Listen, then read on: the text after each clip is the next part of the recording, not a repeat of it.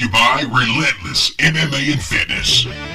Relentless MMA and Fitness at 2118 Highway 45 in Columbus, Mississippi takes on the best martial arts training in Columbus today. Proudly training people of all ages and abilities. At Relentless, the goal is to provide the Golden Triangle with quality martial arts in a safe, family friendly fashion to see mixed martial arts grow, teaching self defense fitness, and training to athletes of all calibers. At Relentless, we strive to be the best mixed martial arts gym by working to provide the best coaches and instructors, curriculum, and offer a clean, safe, fun environment for you and your family to learn. Plus, there's something for all ages and experience levels. Come see us today at Relentless MMA and Fitness, 2118 Highway 45, Columbus, Mississippi, or call today for more information 662 259 8005. That's 662 259 8005 for Relentless MMA and Fitness.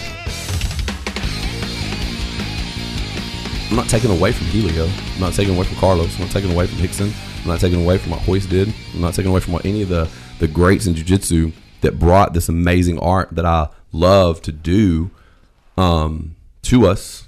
Okay.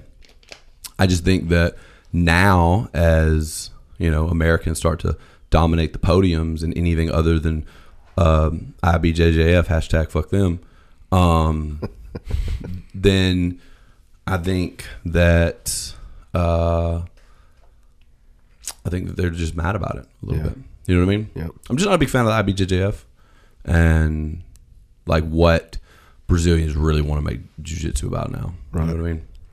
I am, however, excited about the direction that some of the Americans are taking jiu-jitsu. Where I just feel like if I'm doing jiu-jitsu and I do a move, and you're like, "Well, that move's not jiu-jitsu, but it worked."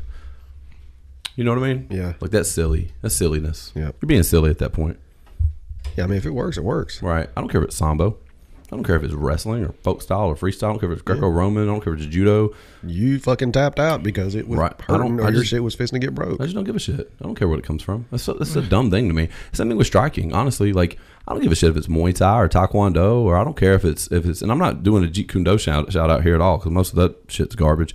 But um, you know what it was. You know, here, let me tell you the problem with Jeet Kune Do. Oh man, I'm about to ruffle ruffle some feathers on this one. I mean, you already did. Um, no, it's about to get real bad Even now. more. It's about to get real bad now.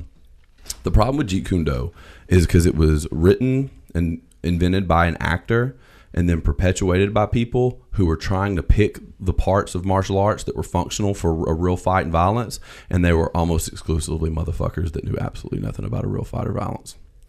That's my opinion. I just don't. I think, and they're all like, no, oh, they had all these street fights, and Bruce Lee was in a gang. It's like, bitch, he was a famous actor, like in his late teens, early twenties. Get the fuck out of here. Yeah. You know what I mean? Like, no, no, and the, and I don't give a shit about what you're doing in a street fight anyway.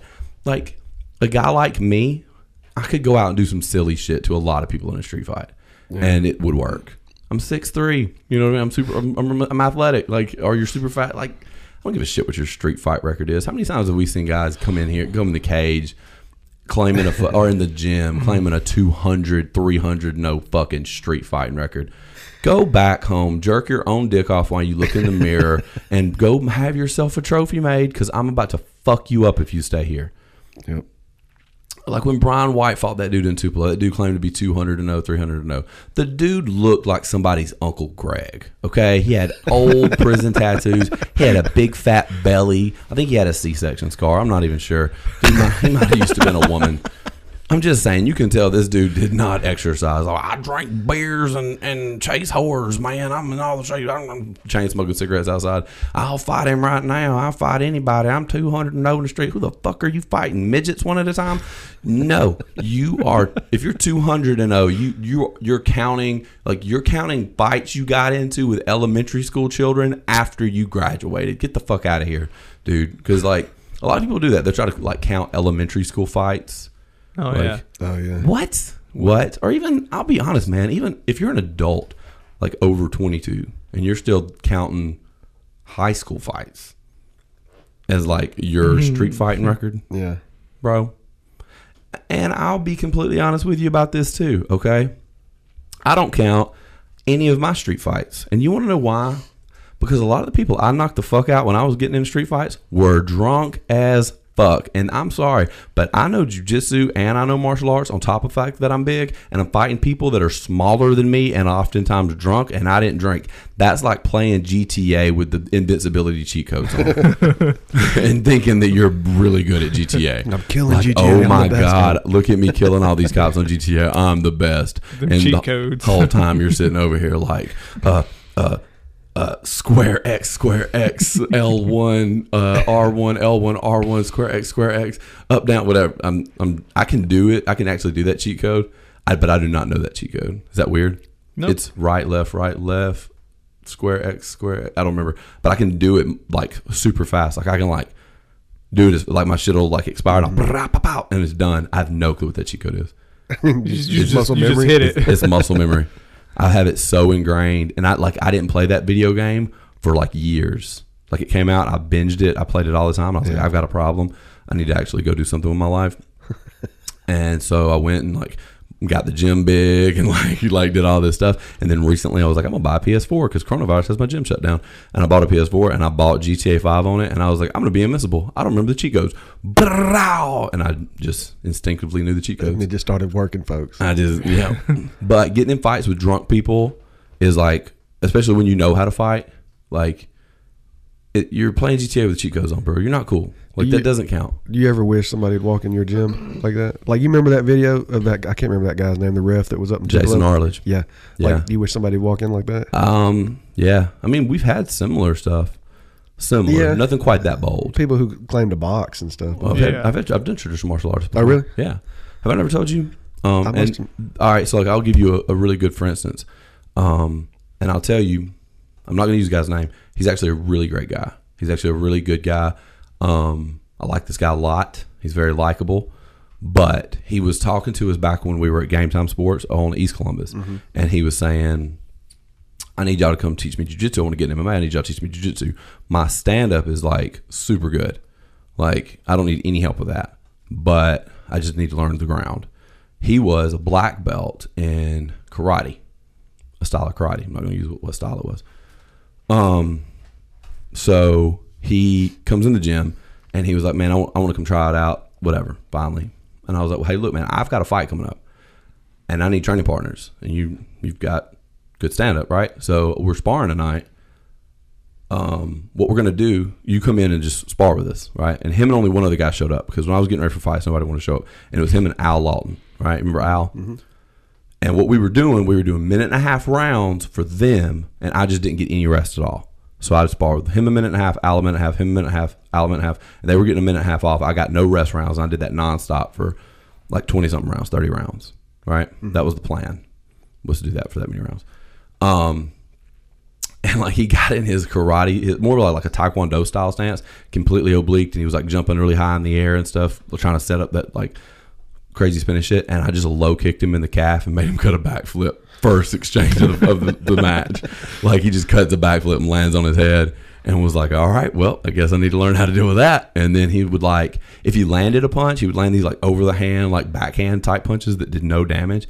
And then because he was so used to point sparring, he would like drop his hands and walk away and then I would just light his ass up as he walked away, just bah, bah, bah. And he had like, but that was like so ingrained in him, he couldn't stop doing it. He knew I was coming, but it was so ingrained in him from years of point sparring, where he would like land one punch and he would just instinctively drop his hands and turn away from me, instinctively. Is that how that? So if you score a point and In point sparring, yeah. In most, in like then you just got to reset. Is that mm-hmm. what they, so oh, you okay. start on a line, and it's first strike wins. right. So it's like oh, okay. whoever can strike first. Like just training that like strike first. Like as just like an exercise in the gym to do something like that every once in a while. Actually, probably wouldn't be a terrible thing. But it was a way for them to like mainstream karate competitions where it's not too brutal. It's not MMA. It's not kickboxing. It's not boxing. You know what I mean? Something that kids can do. Something that everybody can do. Um, it's something so we can make a shit ton of money and everybody can get involved in competitions. And then we won't actually do what's called what they call continual sparring, which is like what we do. Oh, okay. What we do is called more like what they call continual sparring. They do what's called when they compete typically, unless it's like in kick what they call it with like basically kickboxing, um, which is pretty rare. Now they do what's called point sparring, and yeah, you, it's the first one to five a lot of times. So you're like, if I strike, it's break, and then we'll back up. Now you can't you can't like kick them in the leg, can't kick him in the leg or anything like that. But like any strike to the body or back fist. You can't punch the head, but you can back fist. So you like pop them in the head, just uh, tap them, tap them. Damn. So he was hitting you. He'd, he'd like connect once and then just turn around and walk away. Yeah, I mean, he, m- most of the time he would like I would be in a combination. He would connect once. Yeah. Like I would have already connected, but then like in the combination he'll connect once and just he couldn't stop. Then It was just muscle memory It was too. just muscle memory for him to drop his hands and walk away. Damn. Crazy, dude. It was crazy. Um, I didn't realize that. Another thing that I see people coming out of karate and taekwondo is they can't stop dropping their hands to their hips. Have you seen that? Yeah. They come in and because they, they train like horseshot stance and stuff so much, where like it's all about the aesthetic of like snapping your hand down to your wrist, uh, your your waist, and like in that like ready stance type. And they train that oh so much. Like when you're when you're in a have either one of y'all ever done any traditional martial arts? No, I haven't. Okay, so like when you're in those classes, a lot of what the class was when I did it was we would you know get in lines and then they would call out these drills. So you had your your black belts and your instructors in the front facing us, and then we were all in lines, right? And then they would call out a stance, and we'd be in our ready stance, hands in the middle. We'd get in that stance, boom, Kia, and then they call stuff out, boom, boom, boom. We just hit whatever combo they were calling, like high, middle, low, whatever. You don't roll your shoulder. They teach you not to roll your shoulders, and they teach you to snap your hand back to your hip every, every time that you throw a punch for the aesthetic of it. And the problem with that is that is the exact opposite of the correct way to throw a punch. Like they do no hip rotation, no shoulder rotation, no foot rotation. Standing in this stance, and you don't rotate at all. You just snap it and drop the hand as low as you can on your hip, like That's just above your pocket. And that's where you. That's how you. That's how you train most of the time. Um, you do have a different stance that they use for fighting. They have all these like hundred different stances. You have like a low block stance, which is oh my god, ridiculous. Like, what are you blocking? Like, uh, uh, get out of here. Anyway, a spear maybe. Maybe they're like blocking a spear. I don't know. Um, but you have like the low, low block stance, your horse riding stance, your knife hand stance, and then you have your fighting stance, like which is like your where you would actually spar from. Why do you need all those other fucking stances? Yeah, you don't. Like, why do I need them? I don't need them. I don't need all those other. Like, you only fight in one of them. Like, why are we making all this other shit up? It doesn't make any sense That's to great. me. Yeah, I've I've never done like you know traditional karate or anything like that. So that's that's strange to And, me. and after hearing that story, it's like I know after sparring with Jake and everything, I definitely don't want to drop my hands, especially if I land something. He's going to come right back with a flurry of them. I can't let you have it for free, dog. I can't let you have it for Anybody. free. Yeah, Like even with Richie, Richie was so fast. If you drop your hands, you're gonna get hit. yeah. yeah, you know. yeah. Yeah, it's yeah. quick. I don't know why they do that. That's- we- it, well, you know, I think some of it is just tradition. I think most of it is um, like they were really trying to sell it to normal people, and I think they just went too far with it. Because that's what ju- that's that's where jujitsu is right now too. going too far. You've talked about that before. Well, I mean, we're, we're at this we're at this crossroads. You know what I mean? And Yeah. and this is the, is the problem when you make something a sport. This is what the karate guys were like talking about. They're talking about like jiu-jitsu competitions or whatever. When the majority of your training starts to revolve around that sport instead of actual combat. Now, I say that, and I also want to like at this point in jujitsu's journey, we're not there yet. Most people that are doing competition style jujitsu will still fuck you up. You know what I mean on the street. Oh yeah. And one of the good things about competition is it's like you don't you're not, you're not talking about point sparring competitions. You're not talking like it, it's you know it's uh like it is a, a resisting person that I'm trying this stuff on. They just can't hit me. There's just rules that are protecting me. Um, so it's not as bad as like you know just kind of doing super silly shit. Yeah. Um, but we're at this crossroads now where like it's becoming really mainstream. Everybody's starting to do jujitsu. Everybody's starting to train. Everybody's starting to it's starting to get really really popular. And schools like our school, we're trying to find ways to get and appeal to everybody, not just your MMA fighters, not just your jujitsu competitors, not just your one you know point zero one percent that we've gotten up to this point, but everybody. How do we get everybody in here? And the way you do that is you like you don't you don't do takedowns in training, right? Right. It's Yeah. was one of the ways we do Right, it. yeah. We usually start on our knee- one person pulls guard, start on our knees or whatever. Well, that one of the reasons that was was to prevent injury because you got older grapplers on the mat, you know. And I'm not saying that's a bad thing. I think you need to have other times that you are starting from your feet, you know, Right. Which we get- do when people are getting prepared Right. for competition. people getting ready for competitions or during MMA class. Yeah. Because the thing about it is like um, takedowns when there's striking involved are different than takedowns in a competition. Yeah. You know, um, so most of our takedowns are involved like when striking's involved, but um, you know, we're at this crossroads now where we have to make a decision of how like not to go too far one way you know, and not to, to go far too far the other because you don't want to make jujitsu gyms where like the only people that are comfortable are the competitors or the fighters. Right. There's no Yeah. like it's never going to grow that way. It's never going to get big. It's not like we're, we're going to have issues. At the same time, though, you also don't want jujitsu to go to the direction where it's karate in America now. Yeah. You know what I mean? Like you have to find this. You have to find this balance. I think MMA keeps jujitsu honest in a lot of mm-hmm. ways. I think MMA keeps a lot of things honest because you're starting to see a reemergence of a lot of traditional martial arts. They're they're, they're getting better. They're improving. Like look at Israel Adesanya and Stephen Thompson, like, they're- and they're coming out of kickboxing backgrounds, but that's an example of when tra- traditional martial arts are done well, the way that they were meant to be done, the way that they were designed. You know, you're talking about like using against real combatants that can take me down. I'm learning how to stop that. I'm learning how to like land this on a on a you know somebody who's like trying to stop me. Yeah. Whatever, like you know what I mean. That's that, those are examples of when traditional martial arts can be exceptional. The, they're amazing when when taught and instructed correctly and, and under the right guidance and under the right mindset of I'm going to use this against someone for real who's act and I'm going to practice it on someone who's giving me full resistance not only just standing up but also taking me down also working ground and pound. Also I have to get back to my feet and still be able to use it. I have to be able to check leg kicks. I have to be able to defend myself in these different ways. And these guys come in and I do think you have to be more athletic with some of those styles. Um, but they they they they use it perfectly. Yeah. So it's not that traditional martial arts itself is the problem. It's the mindset in which it's taught. It's a lot a lot of it's bullshit and a lot of that bullshit's been allowed to creep in because it's been taught under a mind frame of you know, we're never actually using this and it's taught under the like it's taught to people that are not connected enough to real actual real life violence to be able to mm-hmm. recognize the fact that it's bullshit. Like I'm sorry, but if you're giving my 10 year old who does this two hours a day, three to four days a week, he's 10 years old and you're giving him his black dragon belt in your bullshit martial art, that should send off some red flags for me because I can still kick that little kid's ass. Right. I'm an adult man that's never trained. You know what I mean? Yeah. Because I'm an adult man. Okay, yeah, that's true. But like, how is that child a master at your combat sport? That craft, yeah. And, and and this is coming from like also I'm a black belt right in Brazilian Jiu Jitsu, and I will be the first to tell you that black belt is when journey when the when the learning journey of Jiu Jitsu has begun for me. Yeah. Like I used to think that's the end of the journey. We were talking about this with BMAC last week, and it's like no, dummy, that's the end. No, it's not. You don't like black belt is really when you start to learn.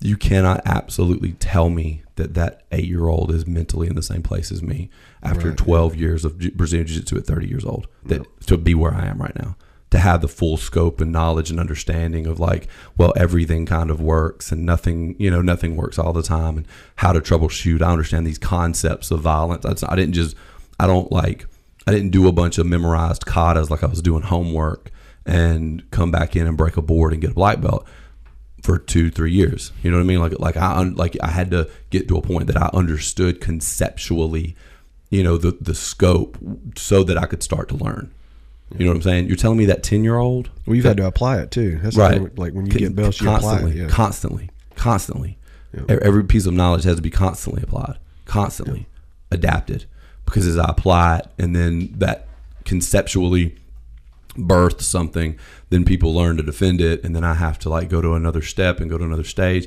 even if it's something that just you guys don't know and then i teach it to you well this is my go-to move how many times do I, does my game have to evolve because i show you guys my a game you guys Yeah. all then spend months learning to defend my a game and then that has to become i have to like evolve it Yep. you know what i mean um and then that took longer than that child has been alive for me to do that Right. it took me 12 years to do that almost 11 years Yep. it took me 11 years. Okay. Even if it only takes me, even if as an adult, if I'm training the way, the, like the way you would get one in five years in jujitsu now, you could do it in five years. You could get a black belt in five years theoretically if you trained four to six hours a day every day, twice a day. Like if you did like two, two, two, two, two hours a day or two, three hours a day, whatever, every single day, Monday through Saturday or Monday through Sunday, whatever. And that's how you train. You could be, potentially be a black belt in five years you can't tell me that child has that same knowledge, has that same understanding of the concepts of your martial art, understands angle, understands weight distribution, understands hip rotation, understands connection to the floor, how to be powerful. You can't tell me that kid understands that. Right. You can't tell me that that kid understands um, how to how to impart his knowledge down to other people, not in a not in a um, you know canned and, and prepared in my little packet uh, way that I want you to. I want you to really understand conceptually why this thing works the way that it does, and then be able to then explain to someone else, not just because I like broke down the right words for you to say, but you understand it conceptually in a way that you can then um, apply it without me showing you a move to apply uh, apply it. Yeah. That's as you start. That's that's you know like in, at, at the black belt level of jujitsu, you're not just you're not doing moves. Not even in black belt. This is purple belt. Okay, blue belt. You should be doing this at white belt. This is what you should be striving to do. Is as you as you learn concepts of jujitsu, you then you should be able to apply those concepts in situations you don't even understand. Mm-hmm. So, like, okay, well, I'm in guard. I conceptually understand this is how to pass guard. I need to break the bad connections. I need to I need to make his knees point away. I need to make his toes point away. I need to make sure that he doesn't attain inside control. Whatever. I can invent my own guard passing on the fly right there because I conceptually understand exactly what I need to do and how to how to like break that down. If I'm dependent on my coach to show me a set of movements in every every single position and every single situation, then I'm always going to be limited by the movements that I can remember mm-hmm. and that the coach had showed me. But when I can understand the con- concepts, when I can understand like how that this move or how this thing works and how this position works, then I can apply those concepts on my own without you even having to be there and i can i can reverse dissect the situations and where i am in a role and what's going on around me instead of depending on can i memorize the cheat code like i do in gta where it's just muscle memory now you can get a black belt that way i see people that are very good that don't understand the concepts to me that's not a black belt though or it shouldn't be a red barred black belt like because i can you you just spend enough time drilling that you're really good on the Just mat understand it. Yep. you spend enough time drilling. Well, you may not even understand it. You just spend enough time drilling it. You spent 10 years coming into class every day. And in that 10 years' time, you spent enough time on the mat that you've pretty much seen everything. And you've, you've pretty much seen all the different situations. And you've seen the coach teach you moves from all these different situations. And you're able to, like the muscle memory on the joystick, to, knock it out, right? There's something to be said for that. That's why drilling is, is also important. Mm-hmm. Just like the muscle memory on remembering the cheat code of GTA. But if I can conceptualize it and really understand it on that conceptual level, I don't have to have that set of movements anymore. Mm-hmm. You know what I mean? And I think as a black belt, you should have that too. You know what I mean? Especially if you're going to teach. If you're going to teach, Yeah. and that's something that it takes time to develop. And really, like I said, I didn't start developing it until brown belt. That's when, like, I was very conceptual up to that point, but I didn't apply it to my jujitsu mm-hmm. the way I should have. And there was a lot of like false concepts that I like fa- fallen victim to to people that weren't willing to evolve. Like this is always the case. You always need the underhook in this situation. Mm. As a black belt, you know that's never true. There's no situation that you always anything. Yep. There's nothing that you always should X. There's never a always. There's never a never. Like this never works. That technique never works. And you've said There's that a lot. there's never a never. You've said that a lot during classes before. Like you'll teach something, you know, that you taught at brown belt, and you'll be like, "Well, I taught it this way in the past, but you know, I'm gonna show you another variant. You know, that's Right. not the only way." Or I just learned a better way. Right. Exactly. You know, Yep. I've got you have to in jiu-jitsu you have to be able to pivot. Right. Unlike traditional martial arts, they've been the same for you know thousands of years, hun- hundreds of years anyway. In our country, decades because they changed them here. But you know, um, that's sort of a dead martial art to me. When you when when the martial art ceases to evolve, that becomes a, it's like a language. Yeah. You know what I'm saying? If if like the only reason to learn it is just for like the education factor of like you get your degree in X, you know, it's sort of like learning to fight with spears and bows now. Yeah. Well, just And- to keep and the, the swords. tradition alive. You're, you're keeping what- the tradition yeah, alive, but that's that's, it. a dead martial art. Yeah, that's that's it. is no longer really viable. If, the, if my martial art like Taekwondo is primarily used for kicking people off horses in combat on the battlefield, that's a dead martial art. It really doesn't apply to to Yeah. life now. You know, um, a really good sign to see if your martial art is dead or not is is it evolving? Is it changing? Like English changes. Mm-hmm. Five years ago, we didn't know what slaps meant. okay, you know what I'm saying? You hit me with some knowledge over the weekend too. What was that? during the competition? Like, uh, I know I'm just a white belt and everything. I don't, I don't have a game, and that's what you told me over the weekend. It's like because I started talking about half guard again or, Yeah. or lockdown. I mean, Yeah. because I like to play lockdown. It's like Right. There's nothing wrong with that. Don't worry about that. Like, but you don't have a game. You need to keep working on everything Right. else and you build on. you it. haven't seen enough jujitsu to even know what you like yet. That's that's like, dude. When white belts start, like you really, I think you need to do what makes you excited to train. Yeah. So if lockdown makes you excited to train, then you need to do lockdown. You know what I mean? If that if you get excited to go to lockdown, whatever makes you excited to train and come in so be much. consistent, then then you're gonna get better. So like, but like white belts oftentimes, and the reason I tell my white belts this is because um I my got I got so caught up in my game at white belt and blue belt, really at blue belt. Um, but even since then, I got so caught up in my game, I refuse to elevate beyond it. So like, this is my game. This is what I do. I'm not really worried about anything that you teach me that's not this thing.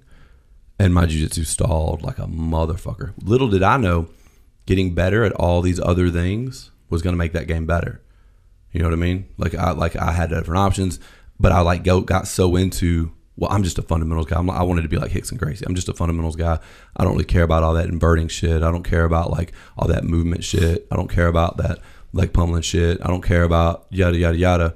I'm gonna stick to like like the arm bars from guard, the Americanas and Kimuras. I'm gonna stick to the to the guillotines and the rear naked chokes and just the, the fundamentals that so I see is working is working in MMA right now. Yada yada yada. Well, the, the problem with that was I wasn't fluid. I wasn't learning. I was dead, and I was caught up in my own game, and then the world of jujitsu evolved around me, and I didn't evolve with it. Mm-hmm. And then next thing I know, you know, you do have people like Ryan Hall hitting fucking Imanari rolls to leg locks in a in a MMA competition, and you do have people doing like traditional martial arts shit, like Israel Adesanya at the best 185 in the world. He's the, he's the new Anderson Silva. Shit that I didn't think would work at all is being done at a world championship level. And what I then realized was, you know, there's no, there is no never, there's no always. There is no, you know, you need to be willing and ready to evolve. In mar- and, and this is true in life too.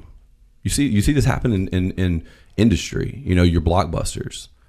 You know, to Netflix. Did you know Blockbuster? I was listening to the guy that founded Netflix. Blockbuster did, turned down buying Netflix for like a hundred million dollars or something at one time. They laughed Netflix out the door. Dang. Yeah. They Who's laughed laughing Netflix. now? yeah, they went from like six thousand five hundred stores. They have one store. Like in they laughed at their offer or something like that. Yeah, they offered them like a, they they want they because they were intrigued by it. But the problem when you're you know when you're scaling businesses, one of the problems you run into is uh, as you scale, you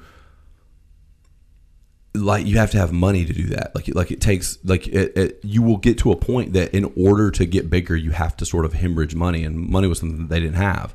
So they went and made an offer to Blockbuster. They were like, you know, it's kind of our last last hope here because if they don't take it, we may go out of business. You know, kind of deal. And they went to Blockbuster, and they were they were kind of intrigued by the, by it. And then they told them their number, which was like a hundred million dollars, or I don't I don't remember what the number was, but they like basically laughed him out of the room. Damn. And Who's laughing now? yeah, you look at it, and it's, but you see, Blockbuster, the Blockbuster couldn't pivot. They tried. You know. You know the red was too late, man. They tried See, to do the same thing right, with Redbox, but, were that try- shit failed. But look at Redbox. Redbox isn't as big as it was now either. I mean, there's bo- Redbox is everywhere, Right, but I guarantee you, they're not a Netflix.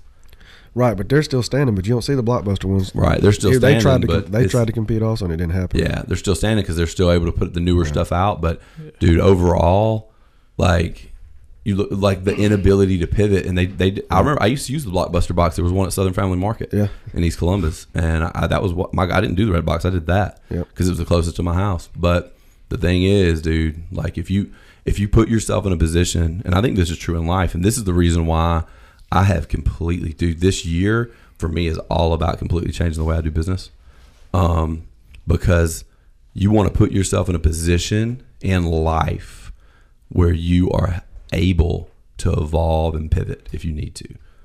Where if you come into a point where you're like, this is really what I want to do, if you're at a position like this is the direction I really want to go, and you're not in a position that you can do that, you made a mistake, right? You made a mistake. You fucked up somewhere. Well, then I found myself here the past couple of years, and I've been, you know what I mean? Like, Yeah. as we've talked about, everybody's, you know, everybody's all happy and proud. Dude, I was more profitable in East Columbus though. Did y'all know that? You, yeah, you've talked about that yeah. as far as when I was when I was in East Columbus, everybody talks about how much money I'm making over here now that I'm on 45. Right. And I'm making, I mean, grossing a little more, but I was making more money in East Columbus. really. Oh yeah, I was making more.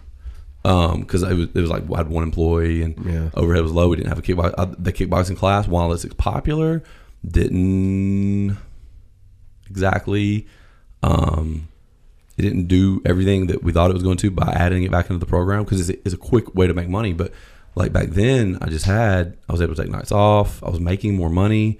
Um, it, I had a lot more ability to pivot back then. Yeah. I don't think the location is the problem here. I just think that um, I set myself up in a position I can't pivot, I can't grow, I can't evolve, I can't do. If I get something else now, I want to try this, I want to do this, then I can't do it. Do you want me to turn your headphones down, Mo? No, I just my ears are hurting. Oh, with got my- you. You know, I got bitch ears. Sorry. You do have bitch ears. I've never seen a dude get cauliflower so easy in my life. He did. He for real did. But Like super easy. but that that I think that's like powerful. Like in that's the case in martial arts. It's the case in business. It's the case in life. Like getting like being in a position like where you're able to and ready and willing to evolve and grow and like accept. Like this is the reason why. This is the reason why I think Chuck Norris is much closer to being the greatest martial artist of all time than Bruce Lee. Bruce Lee is the most overrated martial artist of all time.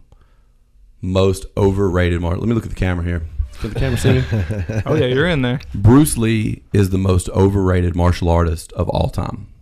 Okay, and the reason is is because he's not a fighter, right? right. He, he, he didn't fight. Okay, a he, had, showman. he had a couple. He, he had a good little acrobatic show that he did, and he was in movies. He was famous. I'm not discrediting what Bruce Lee brought. He popularized martial arts in Western culture. He was willing to teach Americans uh, Wing Chun, which is a bullshit martial art, but he's willing to teach it. Okay, let the haters brew. No, they're they're shaking their fist. at Man, I'm gonna get some hate mail on this one, bruh. Your martial art is bullshit. Um, but he's the most he's overrated not because of these things. He's overrated because people want to give him the title of greatest martial artist of all time. And yes, he had he, he had that mindset. Like he he's the one that came up with that ability to like he didn't come up with it, but he had that ability to pivot. He understood like okay, there's things we could be learning from boxing. There's things we could be learning from judo and wrestling. Wing Chun's not the end all be all, and that's where Jitu Kundo come from. And the the concept behind that is genius. The concept behind that to come from an actor, he was a really great philosopher, and the concept behind that is is brilliant. Mm-hmm. For him to be able to come up with that without actually having to test it by getting in the cage, Yeah, I don't. I don't feel like you should But be to- called a, one of the greatest of all time. You'd have to apply it. but to call him the greatest of all time is a little bit ridiculous. I mean, there's people that died on the battlefield. Like the Thai Fighter that started. Uh, was it Knock Nom Tom or whatever? Yeah. Like, he That- could that be in the running for it because he actually applied that. Yeah, he, he fought the ten Burmese boxers. Yeah. Uh, is that who you're talking about? Yeah. the, the guy that the Nak Mong Tom Day or whatever the Yeah. Muay Thai Day is named after is like celebrating. yeah. Do you know the story? I do not know this story. Uh, Like the- he would be more in the not- running for not- it than yeah, but but you see, he wasn't in movies. right. That's what I'm saying. He wasn't famous. He, but the legend goes. Uh, now, I'm not here to tell you that uh, everything that is in Muay Thai legend is 100% accurate.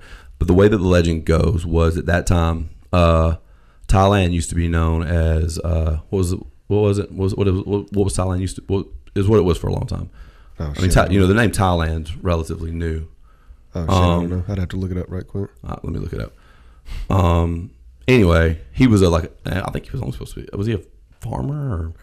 I don't. I, don't, I mean, I don't. I don't, think he. he was. Anyway, the way the legend go, um, I'm looking at trying to look this up and do this at the same time. Thailand used to be called. Let me just focus on one thing at a time. right here. I got it pulled up. You got it, Siam. Yeah, Siam. And then not not one toy. Do you want to? What, how do you say his name? Uh, this is a, it's, it's spelled. Uh, it says Nai or Nay Khanom Tom, and I get the, I've heard it called short Nak Nam Tom or something like that, but I don't know if that's true. Yeah. Uh, is one that every Thai child knows and one that graces every book or publications about the sport. He's one of the greatest Muay Thai heroes. It said in 1774. He yeah he fought ten Burmese boxers he right was a and war killed prisoner in Burma. yeah, and then he killed all ten of them in a, in a fight allegedly right didn't didn't they die Uh, let me pull it up here. Oh damn, that's like pages. yeah it's a long story um He fought ten. ten in a row and killed In a all 10. row? yeah not at one time but in a row Oh, okay. yeah um Dang. Touch out nose, nice four. Yeah, he, that's the, that's the legend though. He uh, they they believe that their fighting style was superior to Burma's, and they he fought ten boxers in a row. And Wes is going to fact check me on this because I don't I'm I'm not as good on the story as I should be. But Yeah, so the Burmese had their own martial art, Mhm. um, but it wasn't like the uh, it wasn't like Muay Thai. Um, I wonder what it was like. it It's said more like Muay Thai now. Its name. It said uh, it said one not like Muay Thai, and its name is Parma. Parma relied heavily on the fist as a major weapon, whereas Muay Thai boxers were famous for their kicks. uh, then and now for their skills in using elbows, knees, feet, Yeah. and as well as fists. yeah. So it was more of a boxing style, and then he ended up. Did he kill? Did he kill all ten of them? Um, let me see. Anyway, it's a it's a pretty cool story, and I think that yeah, he doesn't get the. He, just said he get he said he Doesn't fell. get the recognition that he deserves. yeah, It says with his bare hands he fell ten opponents. It doesn't say whether, he, they died or not. but they gave him his freedom after that. Yeah, In Like- a row. In a row. Yeah, that's the that's the legend. The legend was he he beat ten in a row. That was the legend that I've always heard. Because they thought, yeah, they thought their martial art was better, and he was like, "Nah, fam." I'm gonna show you. I mean, you take out my ten best guys. I'm gonna let you go too. But what I'm saying is like he should be, he could be considered in the running for because he actually applied it. But like Right. you're saying, Bruce Lee was just He was an teaching actor. it. Yeah. He was an actor, and he taught it, and he, he had some brilliant ideas. But I just think that you know being really famous shouldn't necessarily make you the greatest of all time. That would be like saying that Conor McGregor is the greatest mixed martial artist of all time. yeah. Conor McGregor is a great mixed martial artist. He actually applies it. He could be, like I, I could even see where people would make that claim, but it's mm-hmm. been disproven. You know, unless you say you could say he might be the greatest 145er of all time, Yeah. but since moving up weight classes and fighting Khabib, like it just it's been. He's not the same guy at this weight. He's not the same guy against this level of competition. You can't call him the greatest of all time, Right. And you can't, to me, you can't call Israel Adesanya the greatest of all time now, as he's moved up to light heavyweight. Like, I'm not saying he'll never earn it because I don't think losing a fight makes you not the greatest. I mean, Anderson Silva was, had lost four before he ever got to the UFC, Right. but at this point, you can't say it. Now, Jon Jones is in the running. You could use the steroid argument to say he's not, but he's in the running. You know, Silva to me is still in the running, even with his, like him at his prime, you know, even with his post Yeah. prime career, but not being so amazing. Well, we talked about that too, as far as uh, you know the steroid thing. But the knowledge that Jon Jones has is still is still the damn same knowledge he has as far as Yeah, for sure. Exactly. The question is, were when he was on steroids, were the other opponents on steroids? And I think for a long time they were. Do I think all the time? No. But early, earlier in UFC, and I'm not talking UFC three. I'm talking like when Silva was champ, when GSP was champ. Yeah. A lot. I'm not saying everybody was on steroids, but you know, Nate, Nate Diaz was it Nate that said everybody's on steroids? It was Yeah. almost everybody. A lot of freaking people were on steroids.